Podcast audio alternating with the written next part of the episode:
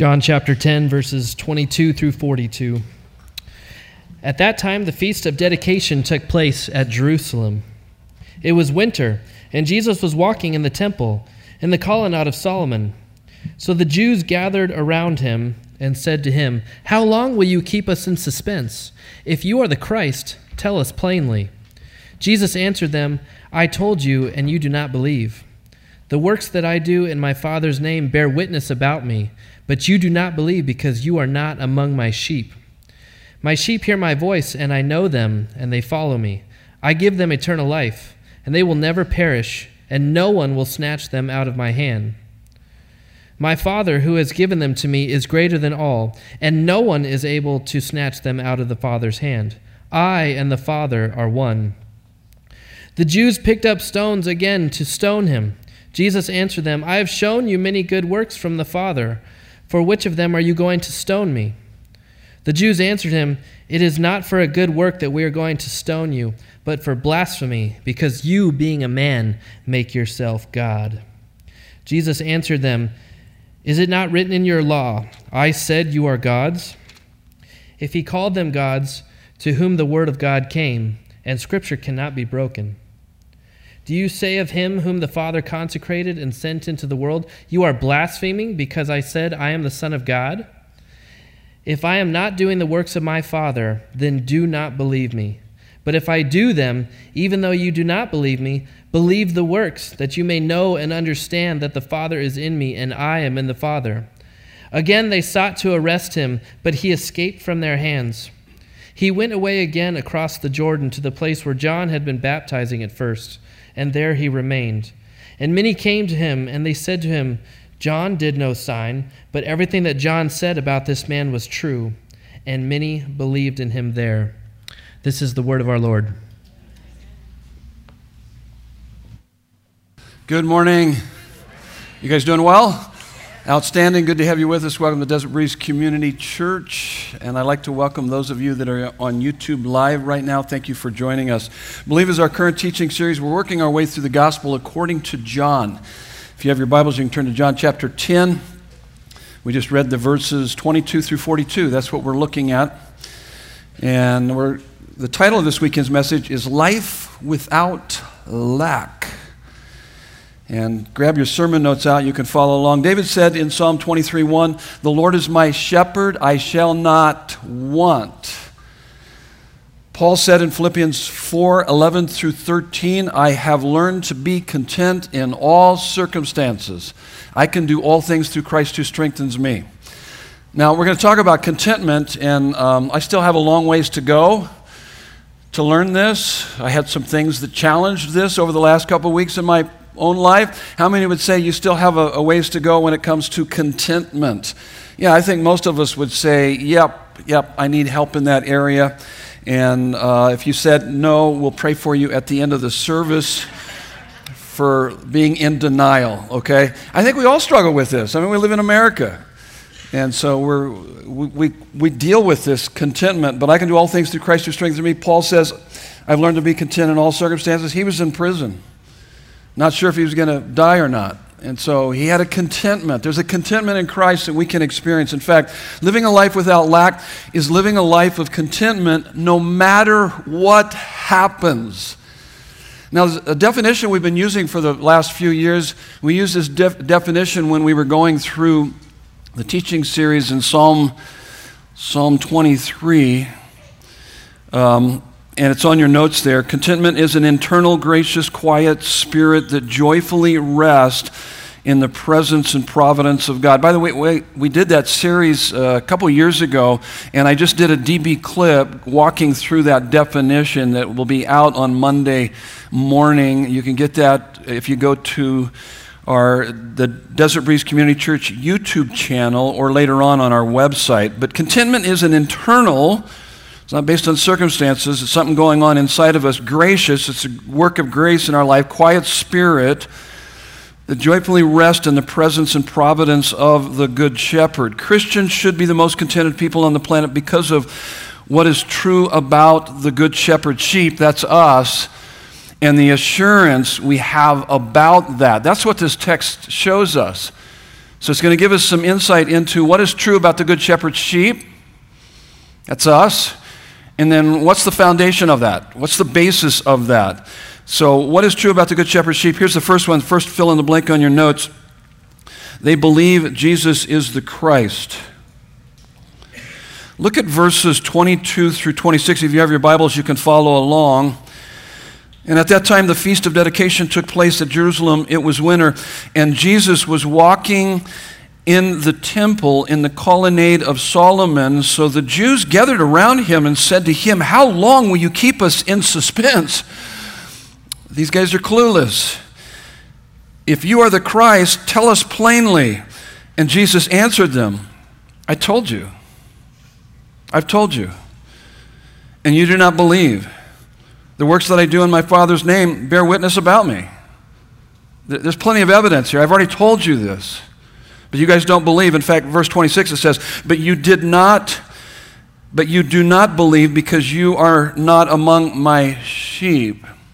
Now, in 26, Jesus is saying they are not part of the Old Testament sheep who believed in God and therefore were looking for the Messiah. That's, that's the essence of that verse. That's what he's saying here. You see, the Old Testament predicted the Messiah, the New Testament presented the Messiah. And that's what he's saying. If you'd have been part of the my sheep in the Old Testament awaiting the Messiah, you would have believed in me. In fact, Scripture is the best commentary for Scripture. John 8 42, a few chapters earlier, this is what Jesus said. Jesus said to them, If God were your father, truly your father, he's t- talking to the religious leaders, Pharisees, as he is here in our text. If God were your father, you would love me.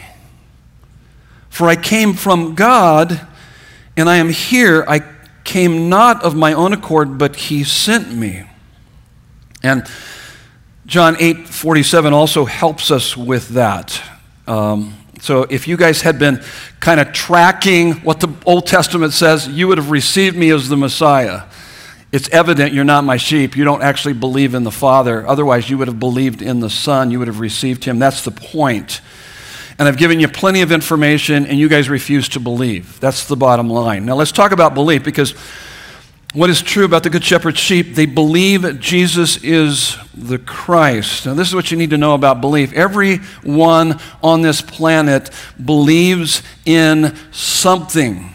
Everybody has a belief system, not just Christians or people that are caught up in another religion or cult or whatever. Everyone has a belief system. Even atheists have a belief system. Everyone on this planet is betting their life on something. Everyone on this planet is living their life for something or maybe someone. You have to have a belief system. Everyone has a belief system. Even atheists have a belief system. They're counting on the fact that there is no God, there is no judgment, and when we die, we become worm food, and nothing goes beyond that. And eventually, the sun will burn out, and then all of this will be a big nothing. But that's a belief system. They're banking on that, they're counting on that. Everyone has a belief system. John 20, 31, John tells us the purpose of this book. You guys remember what the purpose of this book is? These things were written so that you might believe that Jesus is the Christ, Christ meaning Messiah, that Jesus is the Christ, the Son of God, God in human flesh, and by believing, you may have life in His name, in His character, in who He is and what He came to do. That's the purpose of this book, is that we would believe. So, what is true about Good Shepherd sheep? They believe Jesus is the Messiah. Now, we got to talk about belief because a lot of times I, I ask people, Well, do you believe in Jesus? And they'll say, Well, yes, I, of course I do. Uh, and, and it's more than just believing that he existed or he came to die on, on the cross for our sins. So, when you think of belief, and this is kind of the working definition we've been using throughout this series, is that always think head, heart, hands. True belief involves all three of those. So if you say, I believe in Jesus, what that means is that there's content to your faith, and, And the head part of it is that you believe in the person and work of Jesus, who he is. He's the Messiah, came from heaven to earth to rescue us.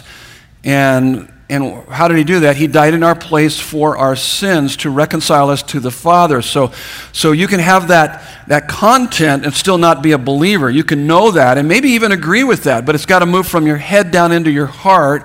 So it goes from content to conviction and comfort. And so, what you begin to realize when you hear the gospel being proclaimed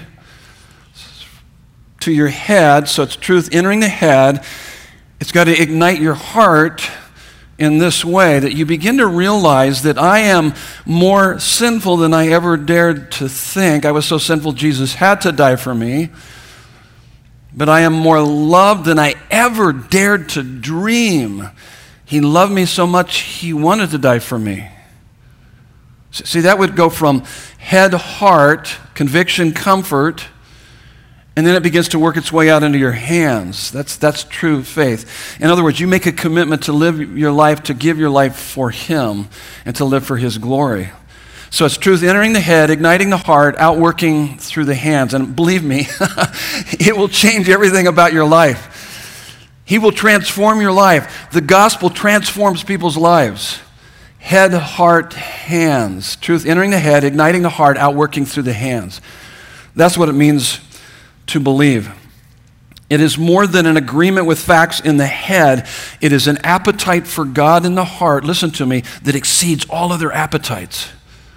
When you begin to see the beauty and the glory of Christ, your heart is smitten. Your heart is captivated. Your heart is overwhelmed that, even, that anyone would love you as much as he loves you. And then you begin to, you begin to follow him and serve him and love him and respond to this offer of salvation through him. Commitment, head, heart, hands. And so it's more than agreement with facts in the head. It's an appetite for God in the heart that exceeds all other appetites, working its way out through our hands in every area of our life. One of the ways that I'm able to remember, you know, verses, I memorize verses, and now I've been doing uh, kind of uh, taking a picture of the verse on my phone, and I, have got it in my uh, file of pictures. But uh, I still do this from time to time, three by five cards, and I'll carry things around. I, and I, I wrote this down a number of years ago. It was really helpful for me because I think we all struggle with gospel amnesia. You know what I'm talking about? You kind of forget what we have in Christ and who Christ is and my, my behavior betrays me. It kind of reveals that because how I'm responding to the circumstances of life or the people of life, it kind of shows that ah, you don't really believe that God's for you.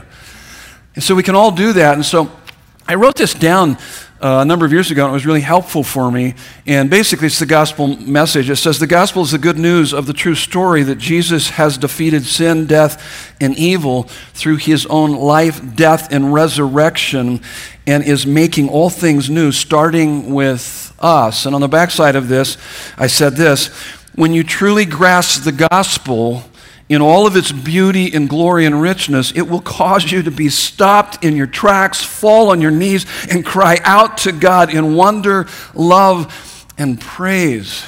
That's, that would just be a normal response. When you understand the gospel, when it gets a hold of your heart, oh my goodness, that is indeed the best news ever. And that's what happens to our lives. When we hear the gospel, we begin to respond to it. We put our faith in Him. Bam! Oh my goodness, there's not a better life that he invites us to. Believing in, in Jesus is not completing a ritual, saying a prayer, signing a card, walking the aisle, getting dunked in a tank, baptism. It's got to go beyond that. You can do all of that and still not, not be a Christian. It's, it's more than that. Yeah, that might have happened to you. You might have made that commitment at that time. And so believing in Jesus is not completing a ritual, it is commencing a relationship. It's entering into a relationship.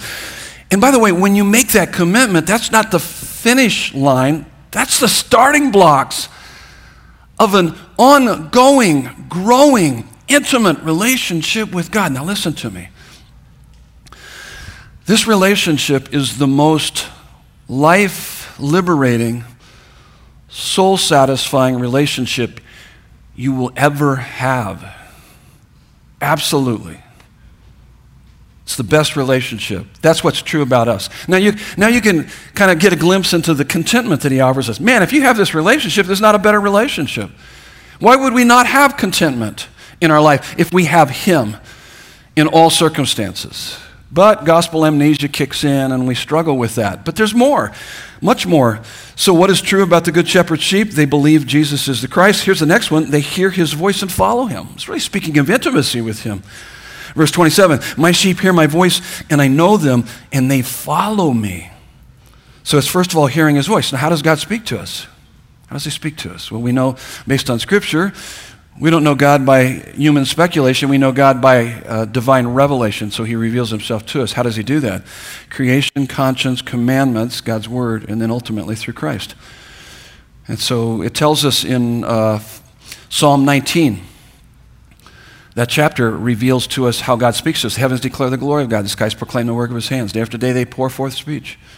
So in creation, every day, when that sun rises, he's speaking to you, he's talking to us. Creation is revealing his glory, his beauty. Do you have ears to hear? Are you paying attention? And so he talks about in Psalm 19 creation, commandments, God's word, and then ultimately, uh, our, and then the last part of that chapter is conscience, our sense of conscience. Now, Romans 1, it talks about creation. In fact, it says man is without excuse. There's enough revelation of God in creation that man is without excuse. But what we do is we suppress the truth in our unrighteousness, is what it says. And then chapter 2, it talks about our conscience, sense of right and wrong. And then the third chapter, Romans 3, talks about Christ. So creation, conscience. Oh, by the way, he wrote a book. It's called the Bible. Okay, that's how we know he exists. We'll talk a little bit more about that. And then he showed up here through Jesus Christ. How do we know there's a God? He wrote a book and he showed up here, okay? And, and so he's speaking to us. Now, it's one thing to hear his voice, it's altogether another to follow him. And so, what does that mean to follow him? Here at Desert Breeze, our mission statement is we want to help unchurched people become fully devoted followers of Jesus Christ. We want to create a safe environment so people can come in here, hear the gospel message, and commit their life to Him and become fully devoted followers of Jesus Christ. I say unchurched because there are 200,000 unchurched people within a five mile radius of, of Desert Breeze. We've got our work cut out for us, don't we? A lot of people in this community. And I say unchurched because there are both Christians and non Christians that are not connected to a local church family. And so we want to reach out to them with the gospel. So, what does that mean to be a fully devoted follower of Jesus Christ? We have a 5G process that we take you through in our DB Life class, formerly known as Game of Life. The DB Life, we take you through the, this 5G process. So, here's pop quiz time for those of you that have gone through that class to see how well you remember uh, what we learned in that class. What's the first G? Yell it out to me. Genuine. You become a genuine Christian who's committed to to Christ and to a local church family. You make that public through water baptism. You become a genuine Christian. You enter into this relationship with God. What's G2? Growing. So if you're genuine, you're walking with Him, you're going to want to live His Word. So you make a commitment to the disciplines necessary for spiritual growth Bible study, prayer, hanging out with other Christians. We call that small groups because you want to grow in your relationship with Christ. What's the third G? Giving. So if you're genuine, you'll be growing. If you're growing, you're going to be giving. Your life's going to be filled up with Christ. And that'll be an overflow of your life. You're going to make a commitment to give of your time and your talent and your treasure to God through a local church family like Desert Breeze. What's the fourth G? Going. Oh my goodness. When you experience intimacy with Him, fellowship with Him, the God of the galaxies. You want everybody you care about to know and experience that. I mean, you, you start looking around and say, man, I, they need this and they need, need this. Everybody needs this. I'm loving it and I want them to love it too. And so you begin to get busy about sharing your faith within your circle of influence. And then you get excited about what we do here, like even through our coffee bar and all of our outreach efforts. You guys know that when you drink coffee, that does a lot of missions work. So keep drinking that coffee. Woohoo! And, and so, I mean, you just, you want to reach people with the gospel message because we know, we know their lives will be transformed. And, and so that's the fourth G. What's the fifth G? Glorifying, glorifying. And here's a statement we've used for years. God is most glorified in us. Uh, uh, uh, uh, let me stop. Let me stop just for a minute. Okay. Listen, you need to know this. Every person on this planet w- was created by God, for God, to give glory to God. And God is most glorified in us when we are what? Most satisfied in Him. You want to bring glory to God? Be satisfied in Him every day, every morning. Satisfy us in the morning with your steadfast love so that we may rejoice and be glad all of our days. Psalm 90, 14. Yes, you spend your day being satisfied in Him, walking with Him, first G. Living His Word, second G. Walking with Him, living His Word, contributing to His work, third G. Impacting this world, fourth G. All for His glory. That's a fully devoted follower of Christ. I can tell when people are hearing his voice and responding to his voice by following him because that's our 5G process of full devotion to Christ. Now, listen to me. Fullness of life and full devotion to Jesus Christ are one and the same pursuit. Jesus said in John 10, John 10 10, the thief comes to kill, steal, and destroy. In the midst of the mess we find ourselves in, thief comes to kill, steal, and destroy. I have come that you might have life and have it to the fullest. We'll talk about that in just a minute, this eternal life that he gives us. But fullness of life, full devotion to Christ, one and the same pursuit. So as you pursue Him, become more fully devoted to Him, oh my goodness, you become more filled up with Him and know Him and experience Him and experience this fullness of life in Him. And why do we do all of this? I don't know if you notice this. My sheep hear my voice, and I know them. And they follow me. We do it because He knows us. He loves us. He adores us. He gave His life for us. You'll never experience a fuller life than when you are f- fully devoted to Christ. You'll never be more satisfied and liberated than when you are living for God's glory. So, what is true about the Good Shepherd sheep? They believe Jesus is the Christ, they hear his voice and follow him, and they have eternal life. That's your next fill in the blank. Look at verse 28. I give them eternal life, and they will never perish. And no one will snatch them out of my hand. That's Jesus speaking. So, I don't know if you know this, but we all have eternal life. Actually, not life, but we all will live for all eternity. Uh, that, that's, that's better said. So we, we are all eternal creatures. We're all eternal creatures, and it's either eternal life, eternal death, eternal s- celebration with God, or eternal separation from God. Those are the only two choices that the Bible gives to us.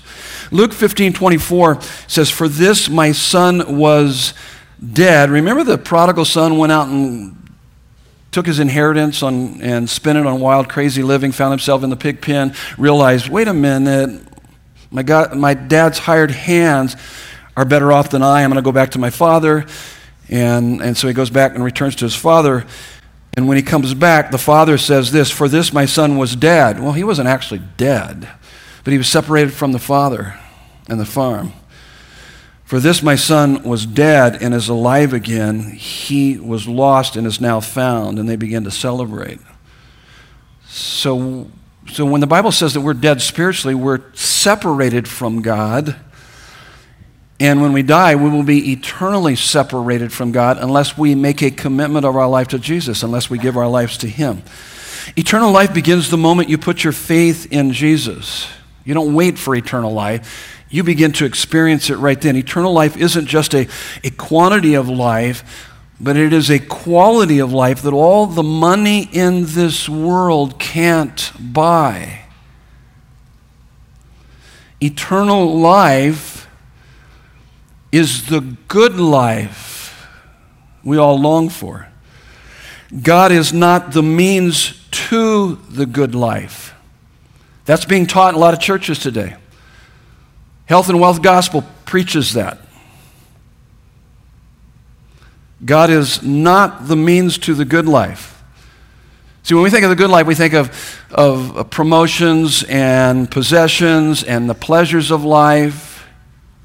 Isn't that what we think about when we think of the good life? I mean, everyone would have a definition. Oh, this is the good life. And, and you would define it probably in promotions and possessions and pleasures of life. And, and certainly God gives us those things. Every good and perfect gift comes from Him. But He would never want us to exchange Him for promotions and possessions and pleasures. That's called idolatry. And we're missing out what the good life is really all about. The good life is not the promotions, possessions, and pleasures. God is not the means to the good life as we would define it. Our relationship to God is the good life. Our relationship to God is the good life. Now, think about this. This is what we have in Christ. Give your life to Him, this is the eternal life. And certainly, He can give you all those things, but that's not what's most important in life. No, I am, here's the good life I am forgiven of all of my sins. I I am reconciled to God once and for all. I am adopted into his family as his child. I'm lavished with his love daily. I'm empowered with his Holy Spirit. I'm guaranteed a place in heaven. That's the good life. If you have that, you can face anything in life. Whether you have the promotions and the possessions and the pleasures, it's all good. Nothing, I'm not against any of that. If you have a boat or anything like that, you could give that to me. Yeah. Then we could go up and ski, and I like skiing. But that's not real life. There's some fun to that. There's no doubt about it. But every good and perfect gift comes from God. No, there's something much deeper eternal life. That can never be taken from you. In fact, it says in John 17, 3, this is eternal life, that they may know you, the only true God, and Jesus Christ, whom you've sent. So, eternal life is not just escaping hell and enjoying heaven, it's a slice of heaven on earth because of your intimate relationship with God. I'm like, I'm telling you. I mean, you guys hear this every week intimacy with God. That's a good life, not a better life. And. Um, so, what is true about the Good Shepherd sheep? They believe Jesus is the Christ. They hear his voice and follow him. They have eternal life. Oh, here's the next one. Can be a little controversial, but hey, let's talk about it. They have eternal security. They have eternal security. Listen to what he says. Jesus already said in 28 no one can snatch them out of my hand. And it's kind of a double emphasis here because he says, My Father who has given them to me is greater than all, and no one is able to snatch them out of my Father's hand. I and, and the Father are one. I and the Father are one. And so it brings up the uh, topic of eternal security. And, and I just got to tell you a little bit about my background. came from a, a background where, and maybe they didn't mean to for me to get this, but this is how I got it is that you could lose your salvation just like that. And so we didn't smoke, drink, or chew, or go with girls that do, you know, that whole, that whole thing. And, and so we didn't go to movies. We didn't go to dances. Didn't play cards. Anybody here like playing cards? You all going to hell. Okay, uh, so you don't play cards, and so the first movie I ever went to, I probably shouldn't tell you this, American Graffiti. I thought if Jesus came back, I'd be left behind because I didn't understand grace. I didn't understand the grace of God. And I'm, I'm sure maybe the others all got it. I didn't get it, okay? I didn't understand the grace. And I thought, oh my goodness. And then I, as I thought, out it, thought that out, I just thought, nah, that doesn't make any sense. He gave his life for us. And, and I didn't really understand the security that I have in my relationship with Him. Let me, let me just say this. How many, do you, do you believe that we're saved by our performance? Our works? No, no. Who are we saved by? Christ's performance, His works. So if you're not saved by works, you're not lost by works.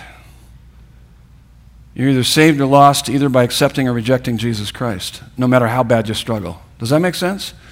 And we're, we're all going to struggle until He takes us home. But it's either did, did, you commit your life to Him? Are you following Him? Do you want to know Him? I mean, are you, have you given your life to Him? And so, salvation by grace through faith is not, is not a license to do whatever you want to do. Why would you want to do that? He bled and died for the things that we did that separated us from Him. So, why would we want to trample on his love and wisdom? We're not going to do that. No, salvation by grace through faith is, is liberty to do what you were created to do, and that is to live for God's glory.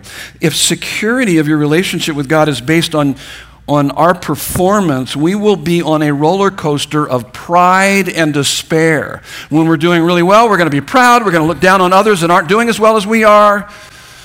And we're not doing so well, we're going to be in despair. You're going to ride that roller coaster because it's all based on your performance. Our lack of security, think about your relationships. Your lack of security in relationships is really, really creates distrust and fear and worry and anxiety. Listen, God doesn't want you to live like that in distrust of Him, whether you're in or out in your relationship with Him. If you're a child of God, He's not kicking you out of the family no matter how bad you are, okay? He'll probably f- focus His attention particularly on you to help you, as every parent would do in their home. But I was reminded a few weeks ago when we talked about in Romans 8 the woman caught in adultery. And, and, and this is the security of our salvation. The verdict, the verdict always comes before the performance. He doesn't say, perform and I'll accept you and I'll give you blessing. That's religion. It's, no, I bless you, I accept you in Christ. Therefore, you're going to want to obey me. Now, remember what he said to the woman that was caught in adultery? He first of all uh, kind of leveled the playing field, and he said, He is without sin, throw the first stone. Basically, he's saying to her, You're not alone. Everyone on this planet struggles. Everyone on this planet is, is separated from God. You're not alone in your sin. And the second thing he said, he came up to her after they all walked out one by one, and uh, all of her accusers. He said, Where are your accusers? And, and she said, I have none. And then he said, Neither do I condemn you. Neither do I condemn you. You're not alone. You're not condemned. Go and sin no more. You're not stuck in your sin. I've got a better way for you to live your life. The verdict comes before the performance. You are my beloved child in whom I am well pleased. Now, go live your life as I empower you with my Holy Spirit and do that for my glory as, as I know you will. And if you're not, it's because you don't realize that you are his beloved child in whom he is well pleased. You always go back to your justification. And I'm telling you, we're secure in him. There's a security in knowing him. The great basis of Christian security is not how much our hearts are set on God, but how unshakably his heart is set on us. Do you have any idea how much the Father loves us? what he did for us in sending his son. I mean, think about that. That's what you should start every day, just reflecting on. His heart is set on you. Now, I came up with some verses. This is just a short list. I could give you 100 verses about our security in Christ. This alone would be enough to make us content, regardless of what, what's going on in our life. Let me go through some of these. I'll do it quickly, kind of paraphrase some of these verses. Lamentations 3 21 through 23. Remember, Jeremiah kicking through the rubble of Israel. They're devastated. And this is what he says Because of your great love, we are not consumed. Your compassions, your affection towards us never comes to an end. Never comes to an end. They are new every morning. Great is your faithfulness. Oh my goodness. His affections for us never come to an end. Every morning when I get up, I can experience Him and know Him. That's security. Here's another one Hebrews 13, 5 through 6. It says, um, it talks about being content in your life. Don't, don't chase after money. Be content with what you have because He has said to us, I will never leave you or forsake you. Did you know that in the Greek it literally says, I will never, ever, ever leave you or forsake you? That's our Father. That's our Savior. Romans 8 1. There's therefore now no condemnation for those that are in Christ Jesus. Why in the world are you carrying around that guilt and shame? He died for that. Why are you letting that harass you and hassle you and hammer you? He's told us in Romans 8 1, I will never, ever, ever, ever hold your past, present, and sin against you. You've been set free. Romans 8 28 through 29. Yeah, my life is a mess. Hey, listen, he promises us, even in the messes, even when we don't understand, He's working all things for our good and His glory.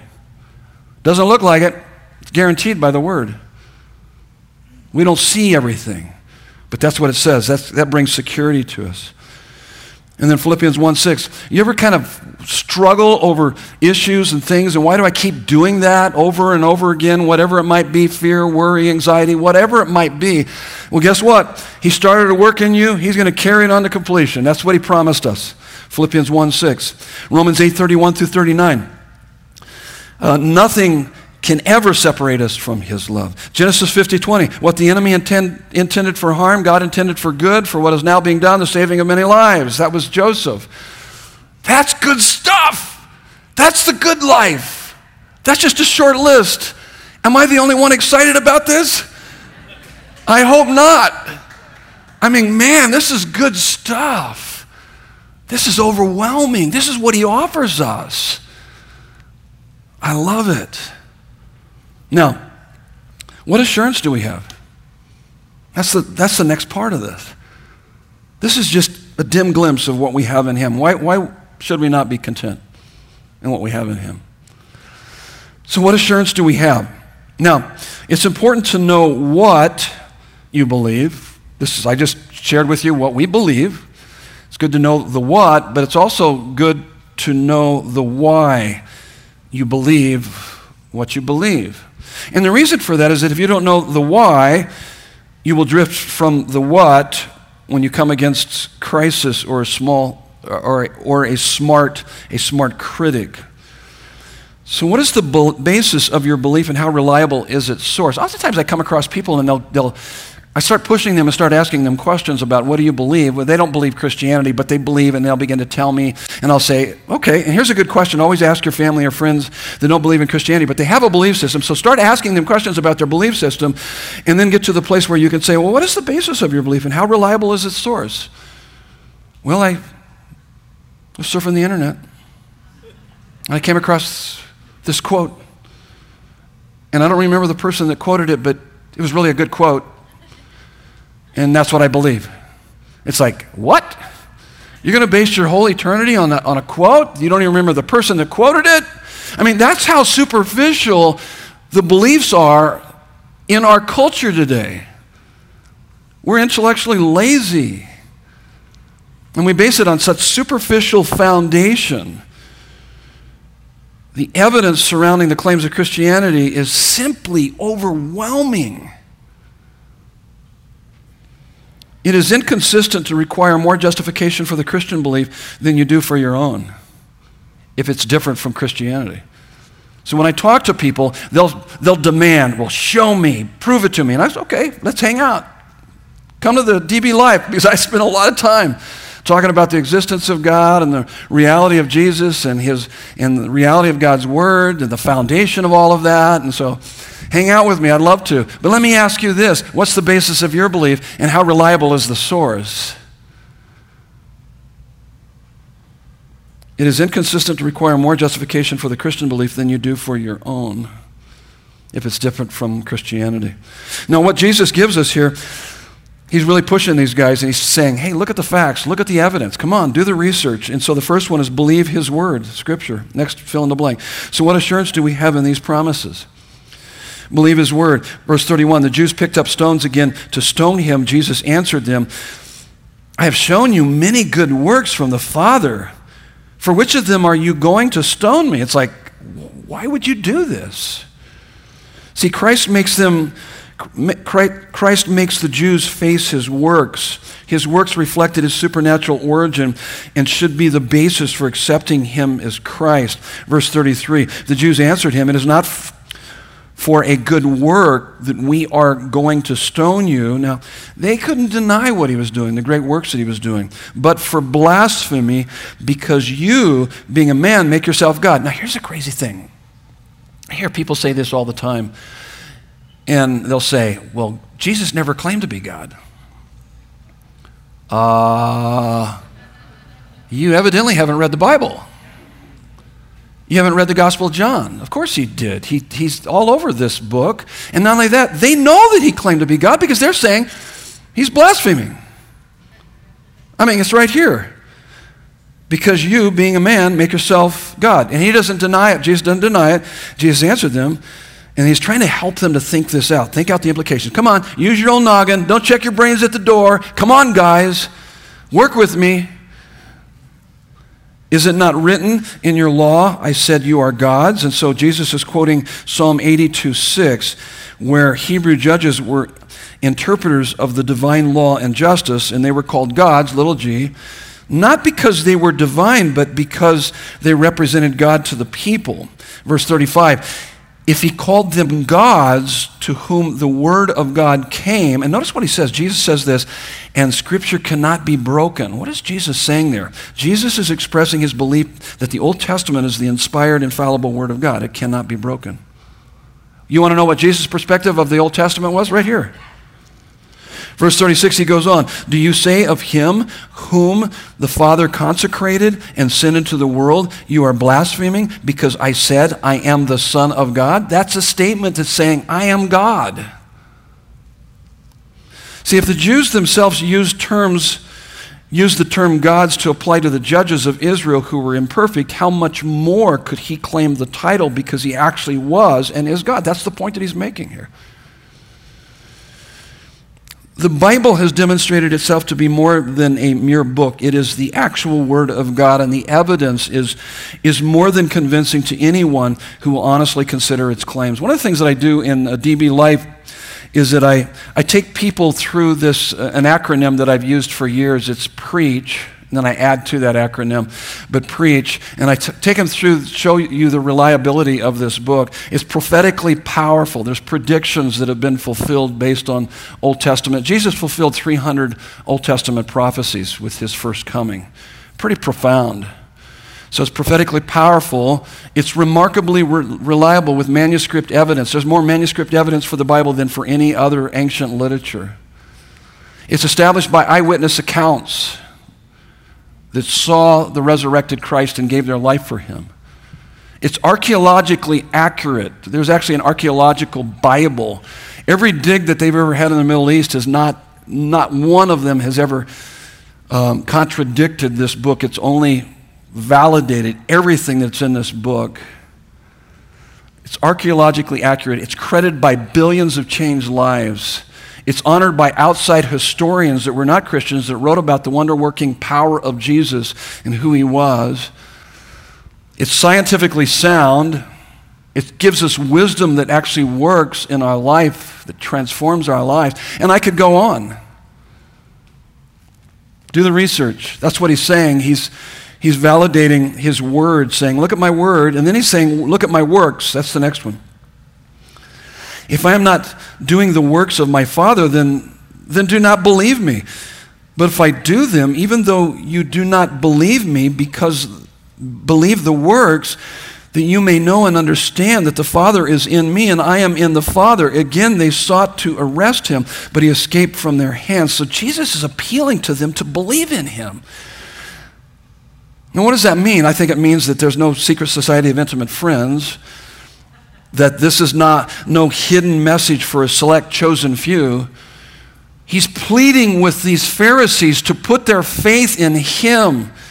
In essence, Jesus is saying, if, even if you don't believe, believe the works that I have done.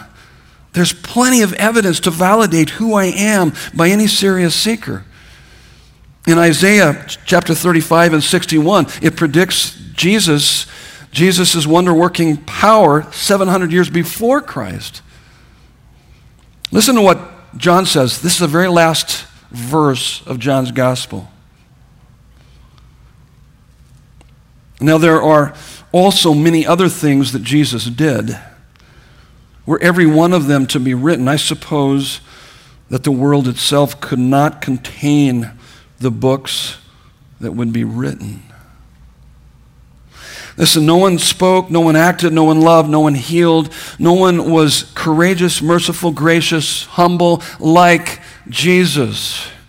The more I read this gospel, the more I'm captivated by the beauty and the glory of who Jesus is and what he's done. I love the gospel of John. I love the Bible. Oh my goodness. Oh my goodness. You get a glimpse of him, you understand who he is. I don't know how you can't help but want to know him and follow him. and experience Him in your life. There was a couple guys, Josh McDowell, a number of years ago. Um, he was around a lot of college students that were Christians, tried to convert him to Christianity. He said, Well, I'm going to prove him wrong. He began to do research on Christianity to disprove Christianity, really trying to prove that it's not historical, it's not evidential, it's not factual. And this is what he became a Christian. Okay, that's, that's the bottom line. If you're familiar with his writings, Evidence That Demands a Verdict, he's written volumes on this.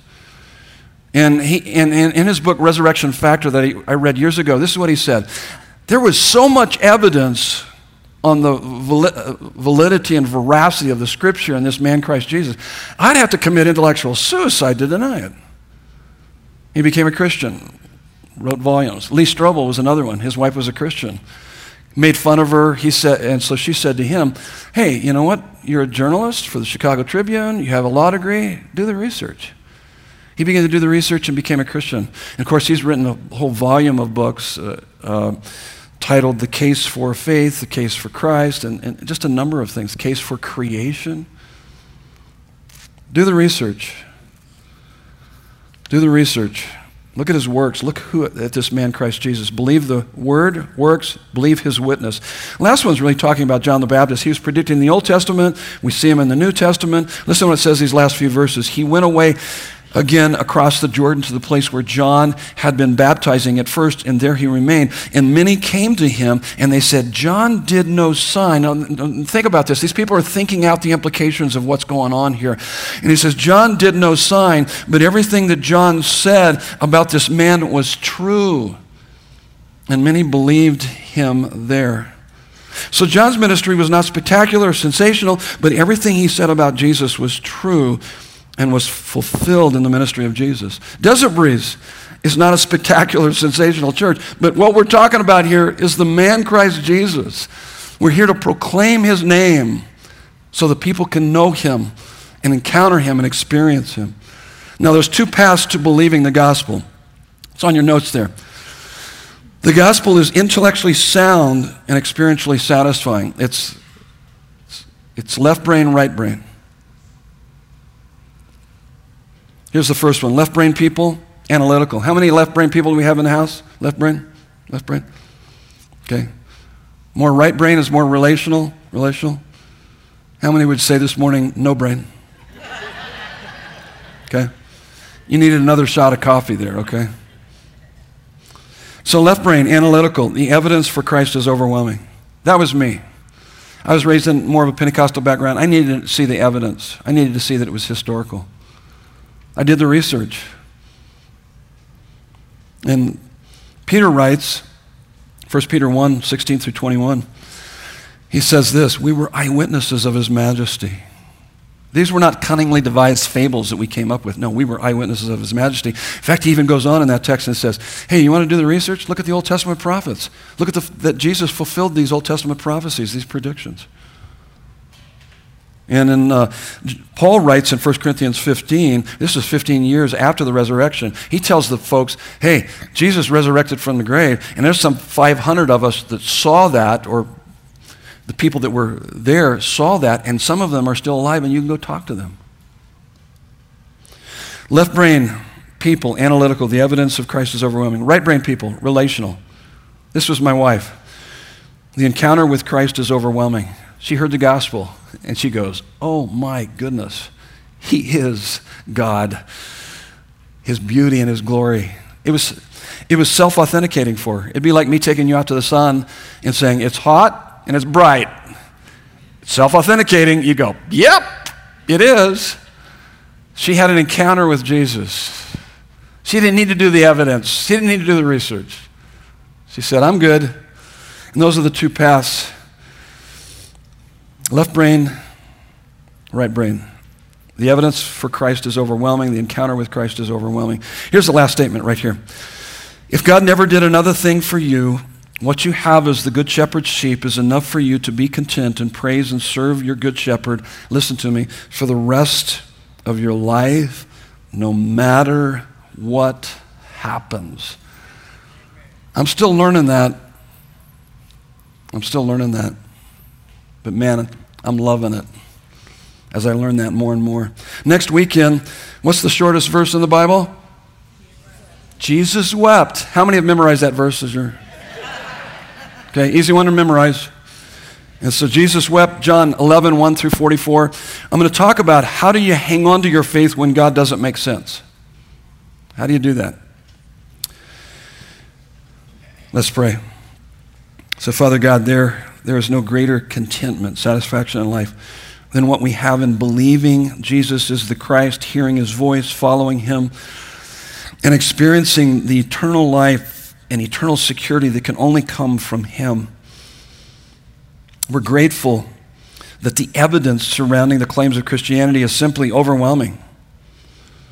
Whether it be through the evidence of Christ or an encounter with Christ, may every person listening to this message acknowledge their sin that separates them from you and believe that Jesus Christ died in their place for their sins and confess Him and commit their life to Him. May they do that. God, we pray all of this in our Savior's beautiful name. And everyone said, Amen. Love you guys.